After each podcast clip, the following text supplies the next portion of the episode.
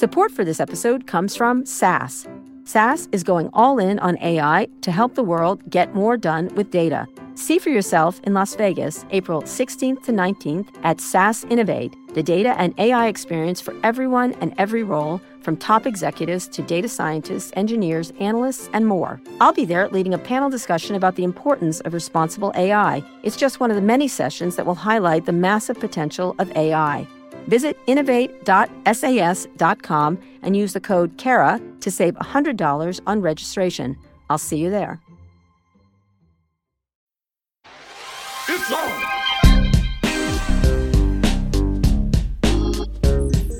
Hi, everyone, from New York Magazine and the Vox Media Podcast Network. This is Million Dollar Listing San Francisco with a lot fewer houses.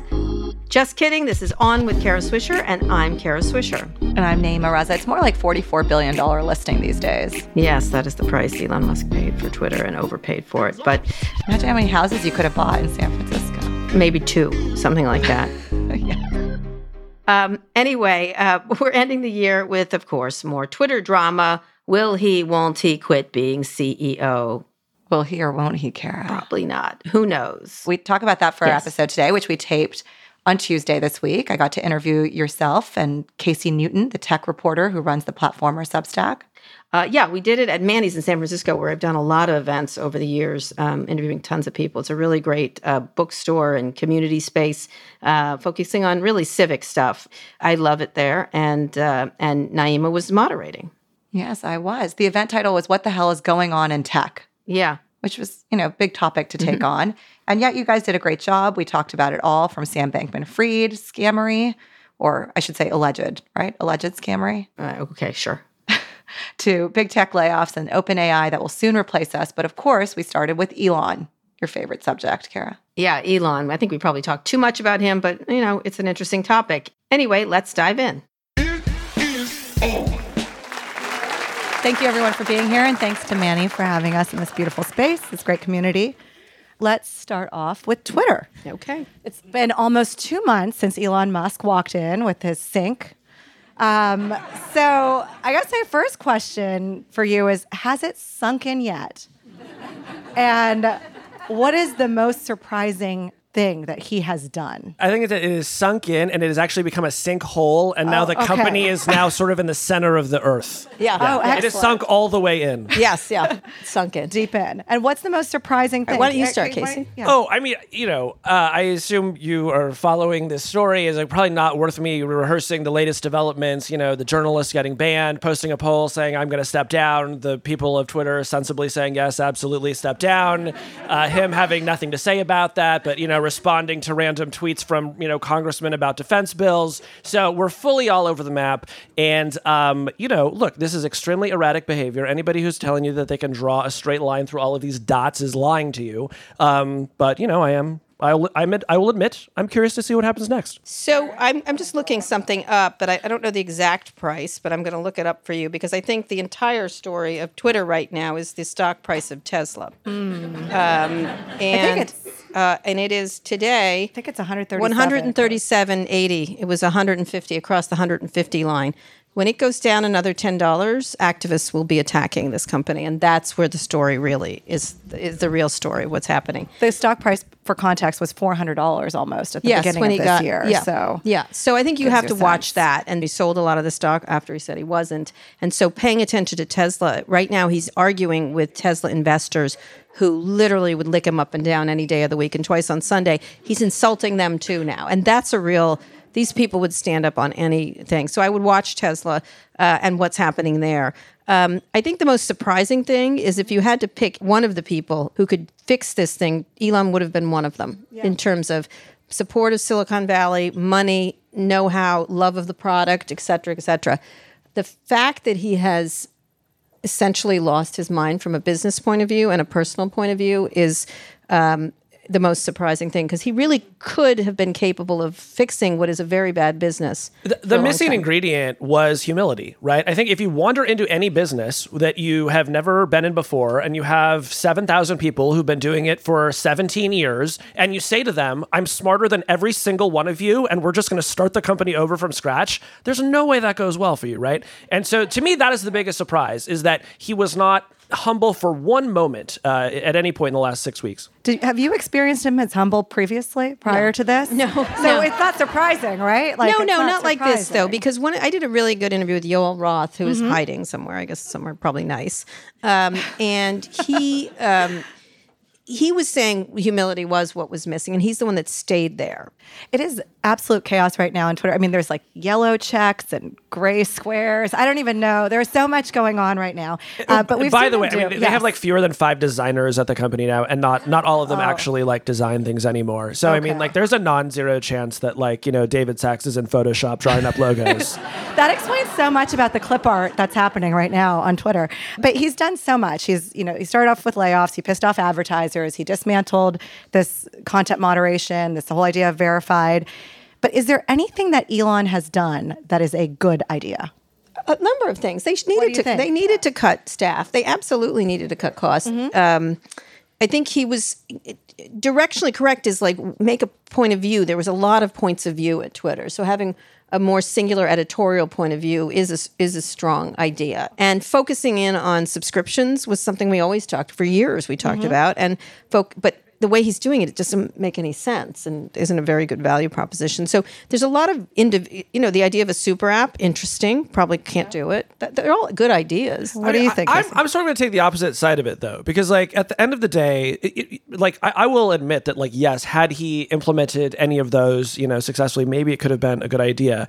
But at the end of the day, you know, this is a company that made five billion dollars last year and was not in crisis, and he came in and he started a crisis. That's right. Mm. And at the end of the year, you know, we're, we're now in this situation where, you know, one of the things that, ma- and, and this is going to sound a bit self aggrandizing for a journalist to say, but I, I will Oh, you know, ahead, argue Casey. that. Um, one of the reasons that Twitter is an important company is it is because it is like a, a, a- real time virtual water cooler for the entire Western press corps, right?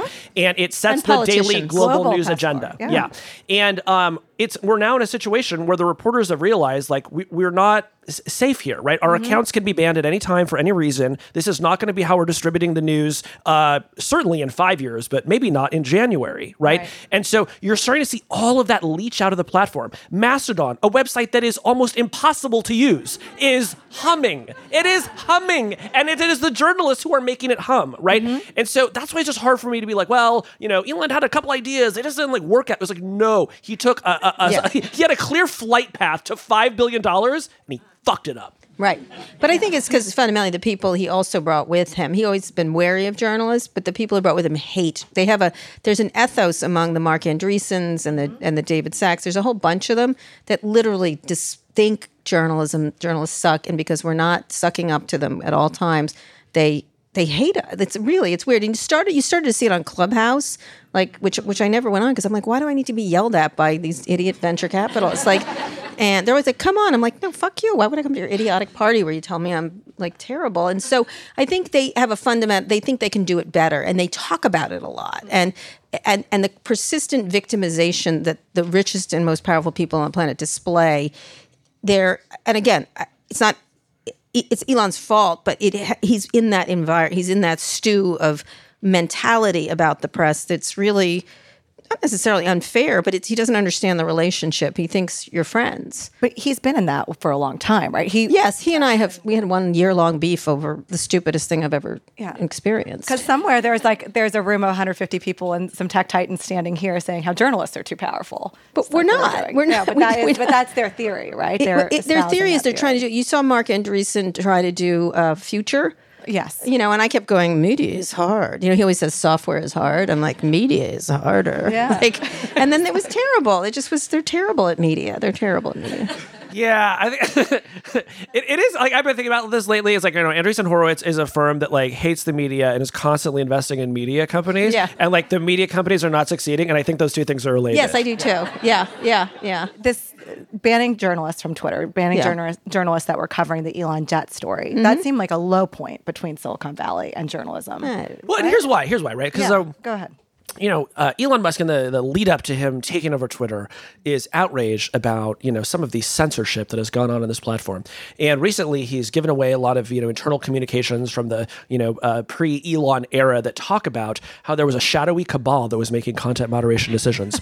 and this shadowy cabal, if you can believe this, and I'm glad most of you are sitting down, uh, consisted of uh, the CEO and uh, the head of legal and the head of trust and safety, and they would all like get in a room and they would make content moderation decisions. and there were reporters who are tweeting this out. And these are, you know, it's 150,000 retweets. You know, like, can you believe this? Can you believe what was going on? Right? Um, I'm somebody who looks at that and thinks that's like how it's done at literally every company wants to make scandal. Yes, yes. Yes. And then, after all of that, in the aftermath of him being so outraged about the shadowy cabal making these, you know, decisions that are totally arbitrary and totally unfair, he's like, these people are tweeting out public information about my jet, and they're trying to join Mastodon on Instagram, and I don't want to see them anymore. Get rid of them. Like, you could not write it funnier. I know. It was absurd. It was. I, I had a like look. i he did pay overpay for it. So if he wants to kick journalists off, it's not the end of democracy. It's just not. It's just not. And he's going to do what he feels like doing. And the, he does point out, as Casey said, that this is one of the things that I was struck by those Twitter files. Which who knows if they're complete? By the way, the whole thing was done. The secret cabal was funny. It's a secret group of people. The management. I was like, this. Well, it's also- it's a public company. Like they they do it with my stuff all the time. Here, here's Yoel Roth saying to Kara Swisher that he was going to he was worried about the previous Hillary thing. And because he was primed to do it by the FBI. And I literally was like, you fucking idiot who's doing this, whoever it was. It was Michael Schellenbach or whatever, that guy. um, I was like, that's not what was said. Like, they, don't, they, don't- they can't even Google it and watch it. Yeah. Like, kind of. It's like, it's like complaining that there's like a secret cabal at like the Starbucks that's like setting the workers' schedules. Yes. You know? They're deciding what shape the so coffee I don't should care be. if the journalists get, he put them right back It's on. his right Yes, to do it. That's the thing. Like if he had just come out and said like I'm I'm banning Taylor Lorenz because I don't like her, I would have more respect for that. Would you like to have access to that? Because it's going to obviously. I would like good journalists. Would you journalists like- to have access because it's a great story of how, what, what I what I walked away from it is boy they tried really hard to do an impossible job, Yes. which Casey's written about a lot. I've written about a lot, and uh, it was interesting to see the inner workings. It wasn't that interesting, but it was actually in the hands of very good journalists. You would have gotten a wonderful, interesting, complex, Yeah. difficult story, and that would have been cool. I would have liked to see that. I would have liked to see that. And what do you think he's trying to do? I mean, obviously, this is feeding into conspiracy Create a theories. scandal. What the FBI It, it is didn't doing. work. It didn't work. I mean, but but I think Did like did it look, th- this It's is a a political test, this is a right? political project for him. He is a Yes. reactionary conservative, right? Like the, the takeover of Twitter is a reactionary takeover, and the whole point is to punish the people who used to run it. And so like this will actually probably be the most value that Elon gets out of his purchase is just the entertainment that he briefly felt watching people retweet him talking about the Twitter files. Yeah, yeah, yeah. Uh, he he is he has moved to a very conservative. I think the problem is he's he's got no impulse control and is made of it that it's going to. Uh, he's he's ruining the rest of his businesses where everyone thought he was brilliant, and it doesn't take away the fact that he's brilliant. It's that he's out of control. He he's not as smart as you think he is, and so that's I think the damage. So recently, he's put himself. The polls were open, and he asked if he should step down as CEO. Yes. 17 million people voted, I believe. Raise your Uh, hand if you over- more voted than in this poll, by the way. I'm yes, just curious. I'm curious. Okay, interesting. Okay, so like a quarter of the room voted. Did you vote? Yeah, of course.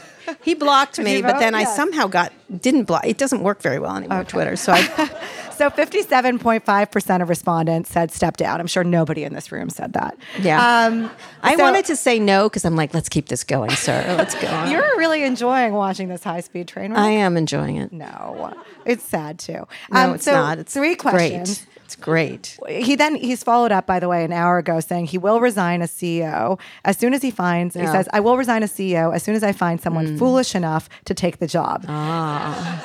And after that, I will just run the software and servers team, Which is the business. he will not be running the Twitter hardware team. He will be running. It's a promotion masked as a demotion. Um, so I guess three questions: Will he step down? Mm-hmm. Who will he pick? And who should he pick? Okay. Um, no. I think he will not. no, In real terms, no, he will not. He's paid too much for this muffler. You know what I mean? He's not leaving this thing.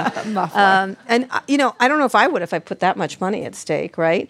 I think he he may try to do something where he gets he buys the loans so that he fully owns it. And he, he pays half for the loans when it, the banks are about to put them out on the market, and so either he's going to buy them or Apollo's going to buy them. And if have to sell Apollo, a lot more Tesla stock. I know, but if, if Apollo buys, he can get money from the Saudis. He can get money. Um, I think if Apollo buys it, he's in a, a world of trouble because Mm-hmm. they're an- another not nice group of mostly men who are going to beat him senseless, um, and they don't care that he's Elon Musk. They don't care at all. They don't care to have dinner with him or hang out with him or whatever, um, or go to Mars with him or anything. So I think that's one of the things. So no, I don't think he's going to uh, uh, give up power.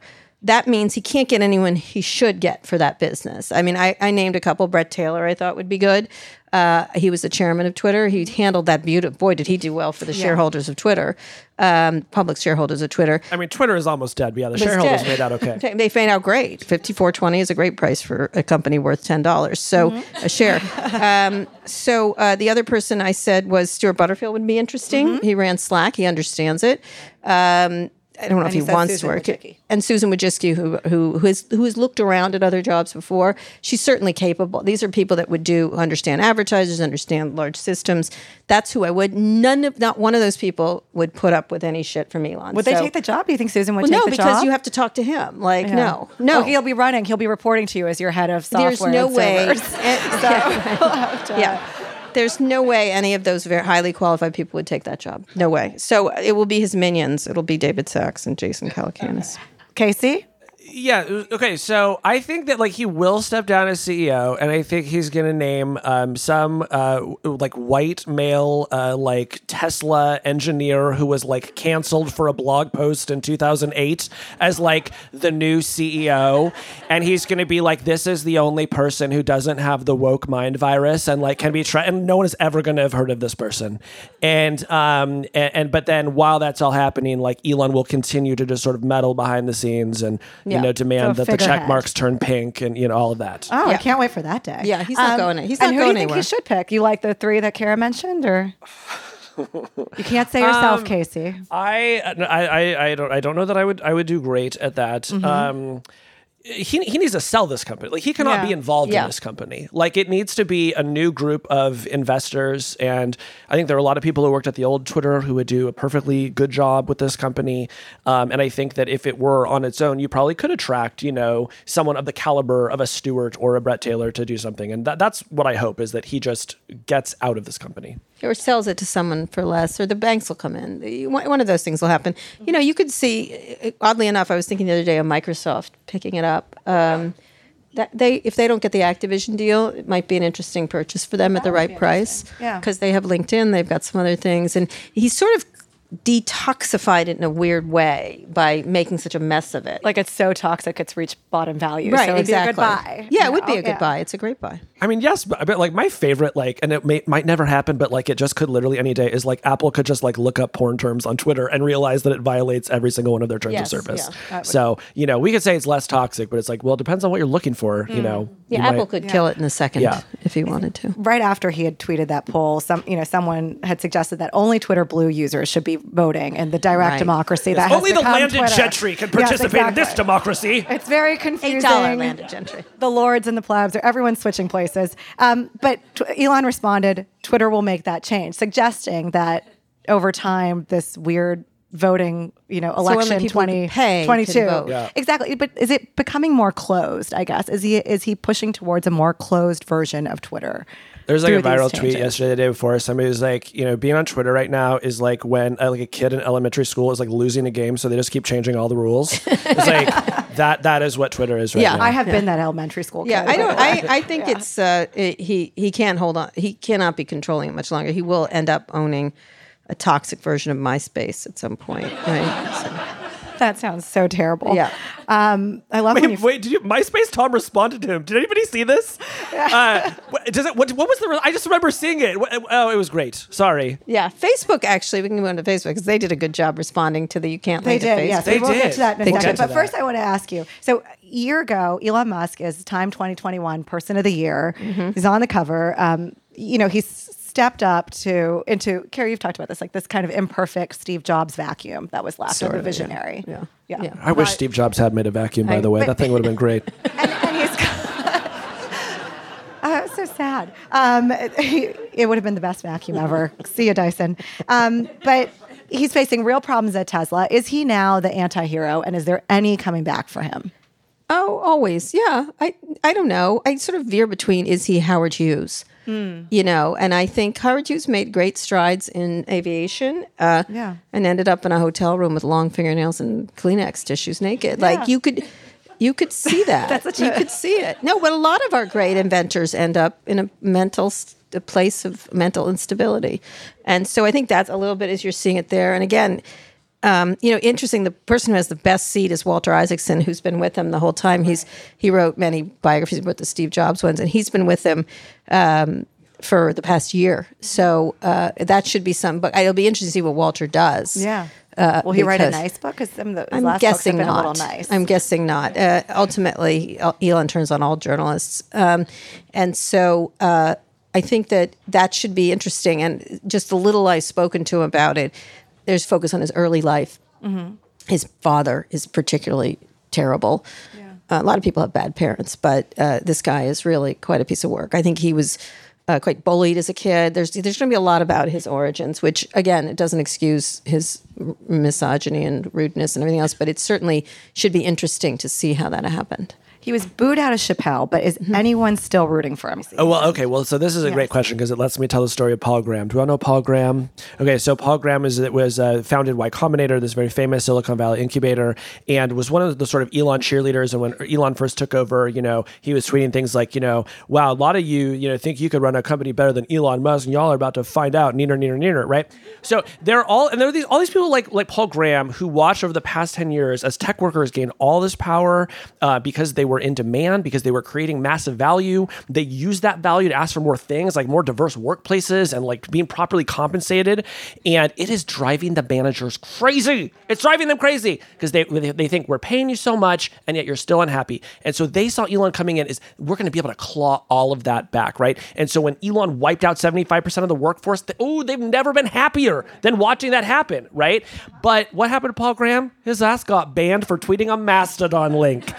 There could be no funnier outcome than Paul Graham. So you have the Y Combinator Mafia, like all on Twitter, like agog because Elon, you know, one of their gods, has now turned against. And then him. that's where he turned it back, which was interesting. That was Right. that was it. They that put him in let me just tell you, Reed Hastings did it. You know, I had a back and forth with uh, Mark Benioff about it. Mm-hmm. I sent him all the really the the anti gay stuff around Paul Pelosi. I was like, really? Mm-hmm. And he's like, oh, and I'm like, really? And um, you know, I think they do they do still go, don't bet against him, Kara. And I'm like, I- I'm not betting. I'm not in your stupid fucking game.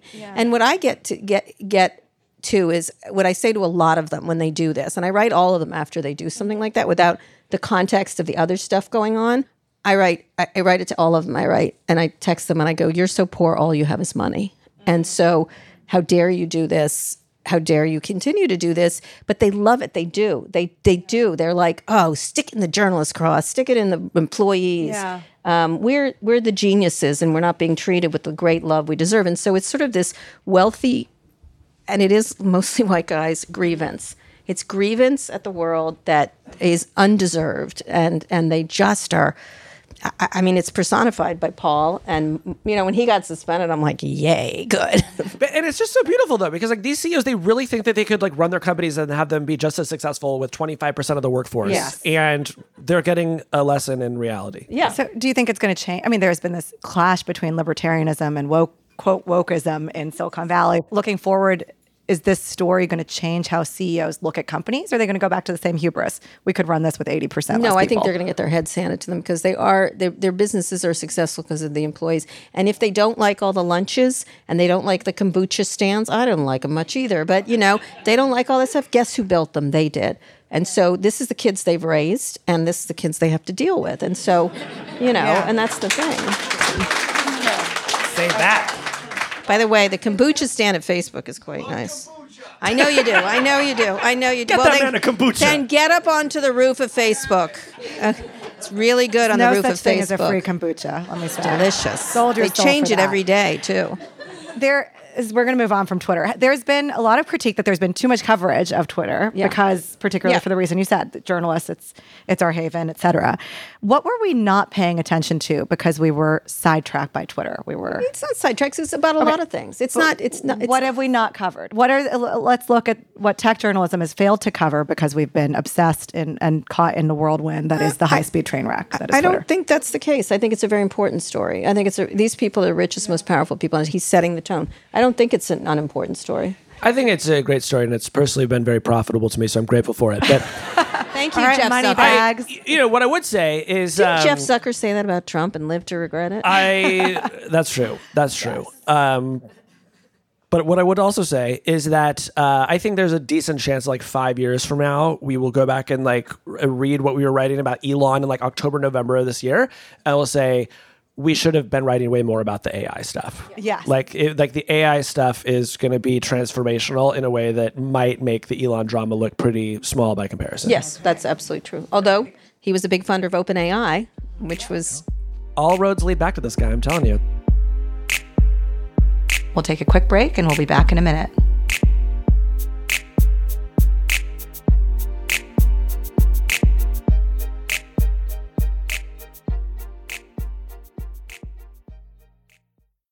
My dad works in B2B marketing, but I never really knew what that meant. Then one day, my dad came by my school for career day and told everyone in my class he was a big ROAS man.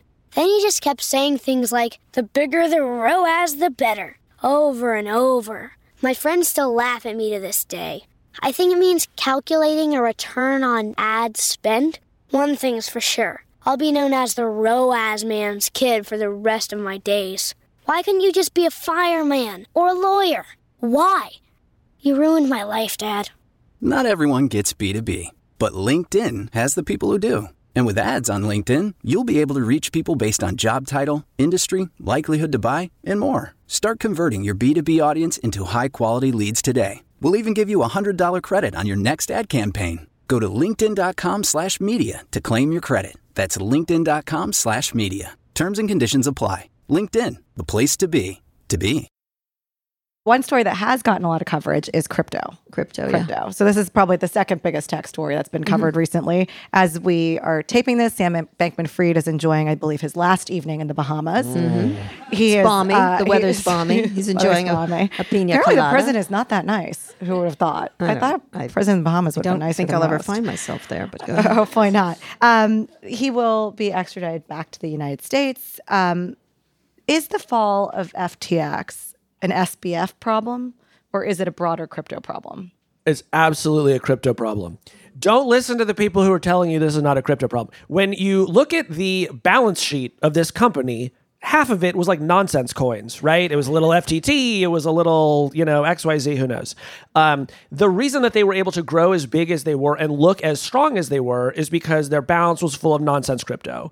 And if they just sort of opened up a bank, you know, like the, you know, SBF Limited, whatever, Right. um, it would never have grown that fast, right? People would not have poured money into it. So this was uh, a crypto story from start to finish, and, and in a way, it was like sort of the perfect story to cap off just an absolutely disastrous year for the crypto folks, right? Like Yeah. I'm somebody who really tried to have an open mind with this stuff because I saw how much money and talent was going into it, and I just thought statistically, there's no way that all of these people are wrong and that what they're building is useless. And at the end of 2022, it basically all looks useless. Yeah, it's most of it. I think it, it is a crypto problem, and one of the reasons was not lack of regulation, because I think it was just getting started. It was very early, but it was a, in in the way it was a classic fraud scheme. It was sort of like um, what's that musical with Zero Mostel, um, Spring producers. That's what it felt like. Like people were bringing money in, and then they and he was using goosing it with his donations, and his partner was goosing it with Republican donations to hold off just enough. He was trying to sort of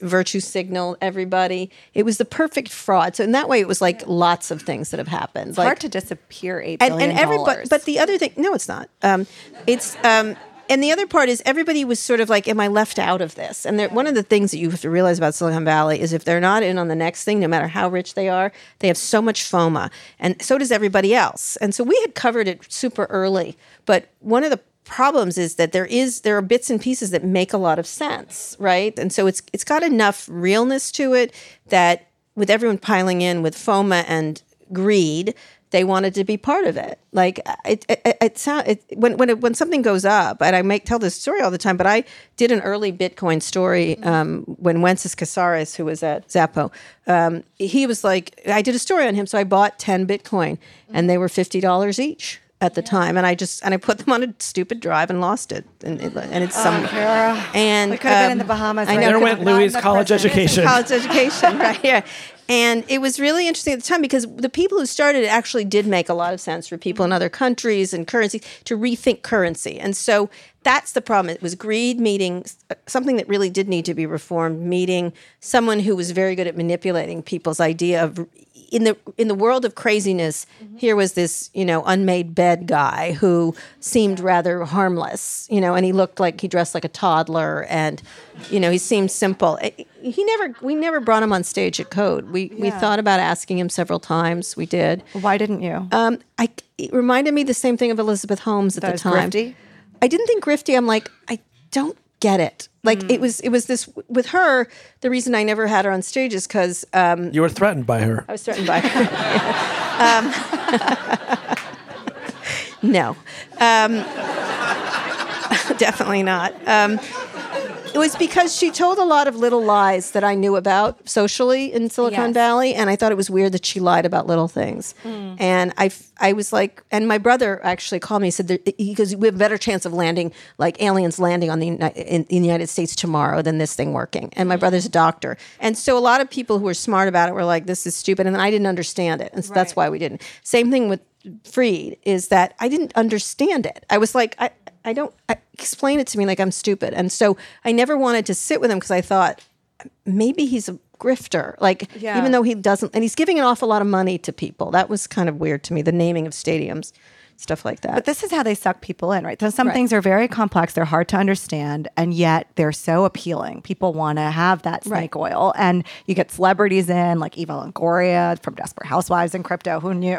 But, um, you know, because those people could never Ryan be bought from by the money. OC is testifying at the Senate floor. He somehow made his way out of, the, of OC. Um, but do we think there's going to be a, a, a sea change in regulation that we see in crypto beyond everything else? Because Gary No, Gensler the, is the United yeah. States Congress is taking a pass on this Pass one. on this. Yeah, Pass for on this five one? years they said we're really thinking about doing something. They did do something, and now the Republicans are going That to take said, the they were going to do a lot of, and I'm not going to say what senator it was. They were going to do a lot of positive stuff for the crypto industry, and Oh, and, say, Kara, and I'm not going to say. say because there was a couple people that were pushing a couple senators to do something very pro Sam Bankman-Fried, and they pushed back. A lot of senators did push back because they were like, "This feels grifty, and we Yeah. shouldn't, you know, we shouldn't be."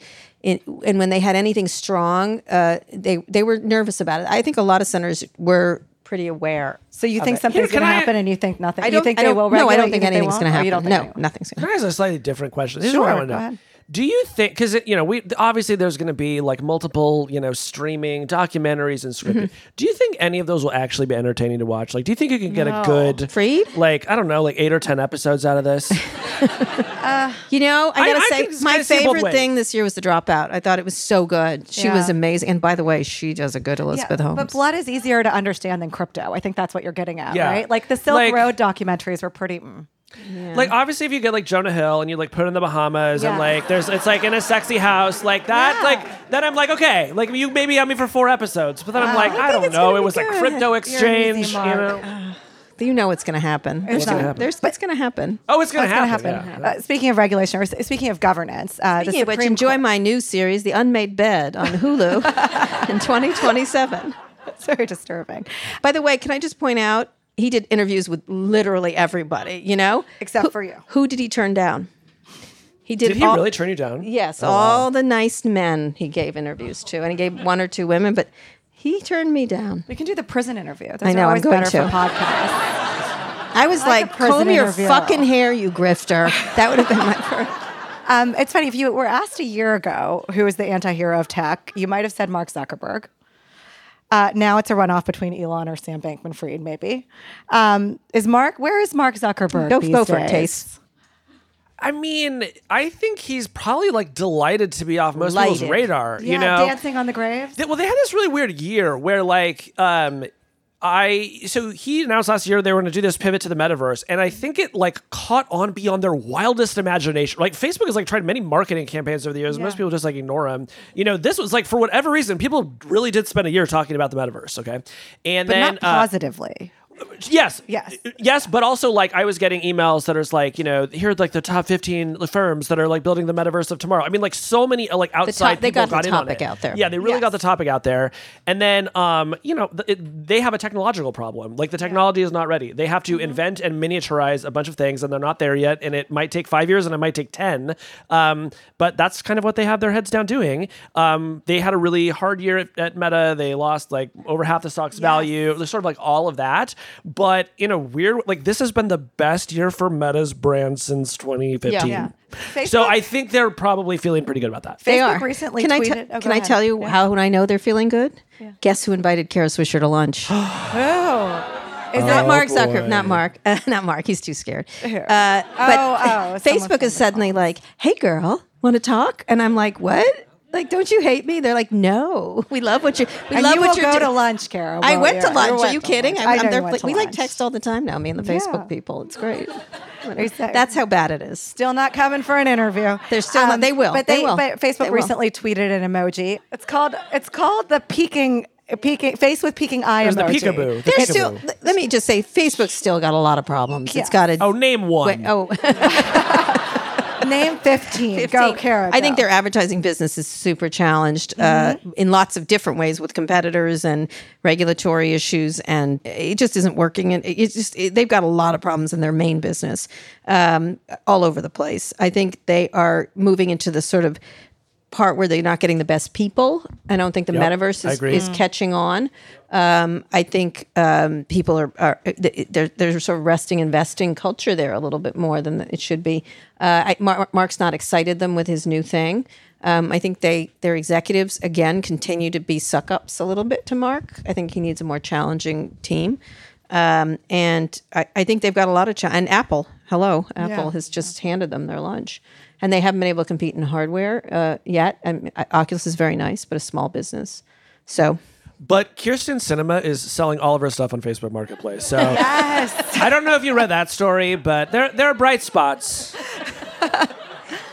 There's still Instagram and TikTok. TikTok, that's the is biggest big one. I'm thing. sorry. Sure. Yes. TikTok. Sorry. Your TikTok is really, really the, the only thing that they have going for them are able to lobby uh, Congress about TikTok uh, very effectively. I think. And you shared a story with us, which is they were they've invested heavily in Reels to take out TikTok, and the Yeah. Reels have cost them a lot in ad sales because they can't that, yeah. monetize. Yeah. yeah, five hundred million. Yeah, I mean, there. Um, I, I think like uh, there's a chance that Reels is doing better for them than you think, if only because it has stopped TikTok from growing quite as fast as it did. Like I think Reels and YouTube have sort of neutralized some of that TikTok Yeah. growth. And by the way, if you open up TikTok, you'll see that it's starting to look a lot more like Facebook, right? It's like Yeah. there's a tab for your friends now, right? So all these social apps sort of wind up like morphing into each other over time.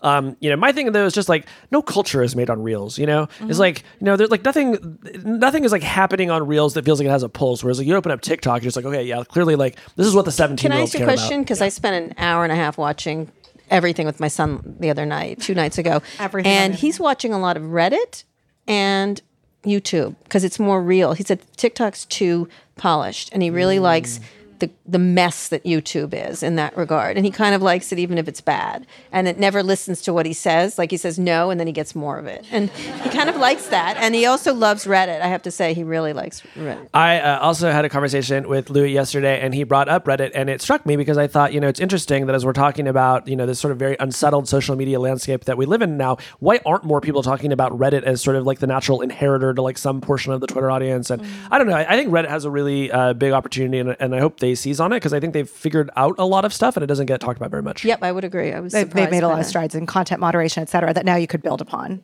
Carrie, you gave a compliment to Facebook this year. What did I say? Just how I knew they took you to lunch. What? No, I'm kidding. uh, the, you said that he did a good, he did a, a decent job of the layoffs. I thought he did a great job. Yeah. Look, they have to do layoffs. A lot of these companies were overstuffed with people, and I thought he handled it. He took responsibility. He dealt with the visa issues. He didn't talk down to people. He said, "I'm laying you off. It's my responsibility. It's on me." He gave him four months He gave them Yeah. a lot of severance. I thought he, I thought two people had it well. As uh, John Collison from Stripe handled it well, and yeah. previous to that, Brian Chesky handled it pretty well. It's not a great thing to lay people off, but if you have to, this is how you do it. And I thought he did a good job. Mark is an is an a, is a nice person. He's a nice person. He's not an asshole. I wouldn't say he's an asshole. Those are big words for I you, know Kara. he's not an asshole. I, I mean, like, Write it there- on a there's Chris there's sort of like an card. interesting, like, empirical illustration of that, which is you look at how many people worked with him for ten plus years, and like look at how many people work for Elon Musk for ten plus years, and it's like Zero. zero, people. Yeah. So th- you earlier we were talking about how these these CEOs would not possibly get away with thinking that employees don't give them anything because they can't survive without them. Mm-hmm. But um, there's real economic headwinds coming. Yeah. So are the employees going to lose out in this battle between employer employee?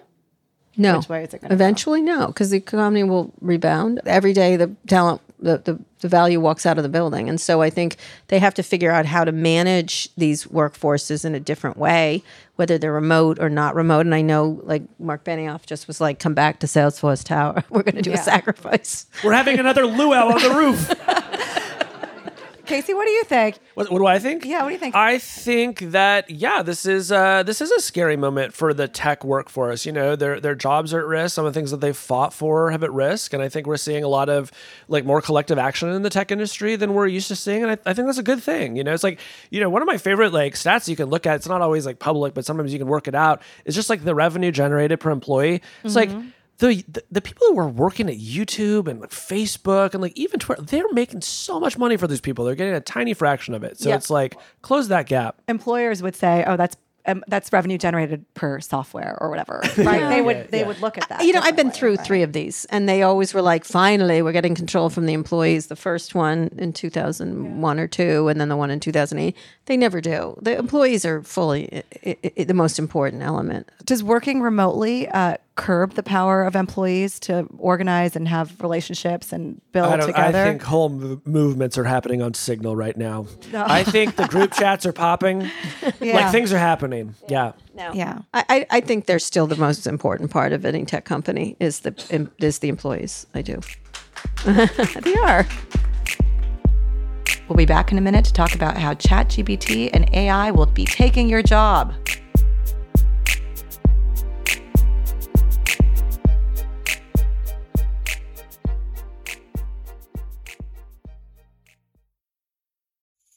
Support for On with Kara Swisher comes from NerdWallet. You don't have to be a genius to start making better financial decisions today. It's not that sexy, but piling up lots of little monetary victories today can yield some pretty significant rewards down the line. The tricky part is knowing where to start. NerdWallet can help. Their financial experts have helped countless people find new ways to maximize every dollar they earn. Now the team is helping folks get more from every dollar they spend. NerdWallet lets you compare top travel credits side by side to maximize your spending. Some even offering up to 10 times the points on every dollar you charge. Their expert team of nerds did the work reviewing top credit cards so you can trust that you have the smartest one for future you. If I had better rewards right now, I would probably travel to Hawaii and be sitting on a beach and not talking into this microphone right now. I would be enjoying a Mai Tai, possibly swimming. Doubtful I would be surfing, but I would spend them all there. Wherever you go next, make it happen with a smarter travel credit card. Don't wait to make smart financial decisions. Compare and find smarter credit cards, savings accounts, and more today at nerdwallet.com. NerdWallet, finance smarter. Reminder, credit is subject to lender approval and terms apply. So let's end by talking about climate change and also another big mm-hmm. area, AI. So mm-hmm. these are big investments, big kind of leapfrog tech investments that we're seeing.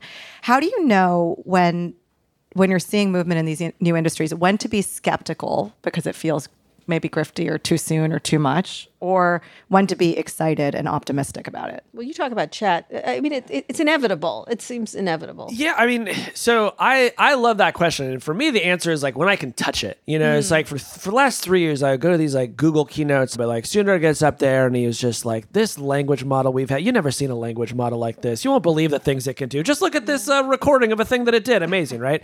And I'm like, "Yeah, Sundar, that, that looks great, but like, when can I touch it?" This year, OpenAI comes out. It's like you can touch it now. Yeah. You can do things with it. It's like it really does the things. And so I am skeptical about it, but like, you know, getting to that point earlier where you're saying about like, you know, trying to understand what was Theranos, what was FTX? Yeah. Like we never really got it, you know. You use ChatGPT, you get it, right? So anyway, th- that, to me that's the story of 2022. Like, bigger Explain than what Elon. Chat GPT is. If, has everyone here used Chat GPT? Are you, yeah? Is it writing your great. papers and talking to your Yeah, clap if Yeah? ChatGPT is doing okay, your there job. There are two people in this room of Yeah. a couple hundred. So should you know, try it's a, it. yeah. Yeah. it's a large language model. You use it. It's like it's not a search engine, but you can like use it for similar things, right? You can use it to write song lyrics. You can use it mm-hmm. to tell you like to how to put together an outfit. You're sort of like anything that a blog might tell you how to do. You know, because ChatGPT has ingested the entire internet, it can sort of tell you what to do, and it's it's amazing the things that it can do. And it's not even the state of the art technology. OpenAI, which Yeah. makes it, has a new version of ChatGPT, which is coming next year. And oh boy, Oh, boy. Yeah. Oh, wow. this Yeah. is all we're going to be talking right about now, 2023. What the, what it's able to do is also negotiate down um, like your Verizon bill or like an unnecessary bill. So don't don't pay is made a deal with ChatGPT to use like it's it'll be bots talking to the customer service bots, Mm-hmm. and you won't have to be involved until like you're working for them. Yeah. Yeah. You I, I- I can't wait till we can turn that on on Tinder. By the way, that's going to be great. It's already happening. People are using they work. ChatGPT. and when you say people, Nayeema, People. are those oh. people in the room with us right now? I Don't now? I even. think I can organize the scale of dates I have, Oh, okay. Casey. um, Kara, should Google be worried because Microsoft has invested in OpenAI? uh, No, Bing, I think it's very competitive. search? That's No? that's what's exciting about it. I mean, Google's way ahead. They bought DeepMinds. They've got all kinds of things, but you've got really interesting stuff probably from Facebook. There's going to be stuff from Microsoft, Yeah. Apple, Amazon. yeah, they Like, I have think- LaMDA, oh, which hasn't come Yeah. out. Okay. Yeah. Should Google be worried? Like they'll figure it out. I'm not worried about that. But Okay. could you imagine a more hilarious story besides everything we already talked about with Twitter than like the Revenge of Bing? I know Bing is like I'm Like- telling you, like seriously, you should buy like that website. picturing, you know, like Bummer. school children Yes. just being like, um, why is the default search engine set to Google? Like we're a Bing household. I'm telling you, I think This this, is- is, Bing's moment. I have been waiting This for is it Bing's for moment. 20 years. Do you remember when he debuted Bing at Code? Were you there? no, I, I wasn't. When It- was this? he came. Steve Ballmer came to debut two things: the, Yes. the, the giant Surface table. We called it the big ass table. Uh-huh. You know that nobody ever bought, not one of them. It was a big table that you. It was stupid. It was a big computer essentially. And then he he debuted Bing at Code Wow. the first time, and he get out on stage and we go, "Do you have something to say?" He goes, "Bing," and, was- and then he kept going, "Bing, bing, bing," and we were like, "Oh God, oh God." There was like, I think no one created more memes per sentence than Steve Ballmer until Jennifer Coolidge. And oh yes. they kind I, of mi- look I miss alike. him. I'll say it. I miss him. I, I we'll, we'll close out here. I tried to outsource my job today because I went to ChatGPT after it sent all my uh, dating app messages, Mm-hmm. and I, I said, uh, "What are the questions that we should ask Kara Swisher and Casey Newton?" Oh wow. Um, and the questions it got back were pretty lackluster. I just want to set your expectations. Um, but two out of the five questions it sent back were about the ethics of tech and what tech could do, which I thought was kind of interesting. I thought it would be about how do you deal with the sexual tension between the two of them. And if you have ideas, let us know. First of all, It's Move out, negative. se- it's negative sexual tension. So uh, this is what ChatGPT asked. As an AI, I do not have personal preferences or the ability to interact with individuals in the same way a human would. Therefore, I am unable to suggest a specific question to ask Kara Swisher or Casey Newton. However, here are a few general suggestions for questions that might be relevant to her work and expertise. Yes, he merged her pronouns. I'm sorry. Okay. Uh, so, by yes, how do you balance? How do you balance the need for innovation with the need to address social and ethical concerns surrounding technology? Well, that's the question, isn't it? It's that's the only question. the question. We don't have an answer for that. I mean, really. We- think about it from the start. You know, Yeah. is like when it comes to like the content moderation stuff, you, you talk to the people who start, you know, who start doing this stuff at Snapchat, YouTube. It's all the same. It's a bunch of men in a room, and the first bad thing happens on the platform. They say, "Oh no, we need a policy for that," and then it just sort of grows from there. Like more recently, platforms have started with with the idea of like, well, we know that these things can hurt people. Like, how can we not hurt people? Like. Th- that's that's what to do, you know. Yeah. like you like the, the, the industry is actually established enough that, particularly if you're running a social platform, we have best practices for reducing harm. Yeah. So like, start there. when I first saw the Facebook Live, I asked all kinds of questions. I was like, "What if someone murders someone? What if someone bullies someone? What was someone?" And they looked at me like they're. And one of them literally said, "You're a bummer." And I'm like, "The fucking human race is a bummer. Like, are you kidding me? With the things they could do with it." And one of the things I, when I go see groups of young technologists, I always say, "Imagine your product is an episode of Black Mirror? What Mm. what episode of Black Mirror? And then don't fucking make it that way. Like make it in a way that it, you know they talk about cancel culture. Called it's consequence. It's understanding, con- and they have no ability to understand consequence for the longest time. And I think that has to do with a group of people who've never felt unsafe a day in their lives. Do not think about safety. They don't think about color. They don't think about women. They don't think about, and that's not good for them as as as people. Even if they're wildly, It's not good for us. It's not good for anybody. And so that's the that's my biggest problem. them. And uh, and OpenAI has its own problems potentially. I mean, this Yeah, this can be used in. to put up websites and misinformation mm-hmm. at a level we've never seen before, mm-hmm. right? I mean, Yes. and you will it will be completely hard, like deep fakes, et cetera, to deduce what's real, what's human, what's auto generated. Um, so it's scary. But to conclude, I did ask the chatbot who is the best sourced reporter in tech today, and the response quote says there are many talented and well respected. I have a very nice voice for Yeah, you do. ChatGPT. I feel like I'm Um, talking to Data from. they can Trek. hire me to be like the Scarlett Johansson and her. Um, there are many talented and well respected reporters in the tech industry who are known to their strong sources and thorough reporting. Some of the reporters who are frequently cited as among as being amongst the best in the field include Kara Swisher and Casey Newton. And then he named also Ben Thompson, John Gruber. How does that feel to be validated by AI? That was funded in part by Elon Musk. Well, again, this is why I'm so bullish on Bing. Um, I think Bing. You will be the number one search result with all your Bing advertisements. Yeah. Uh, I'm very thrilled. Thank you, Elon, so much for being right about one thing in the past couple of months, which is we Well, rock. Thank you very much, Casey. Thank you, Thank you. Kara. Thank you to everyone here.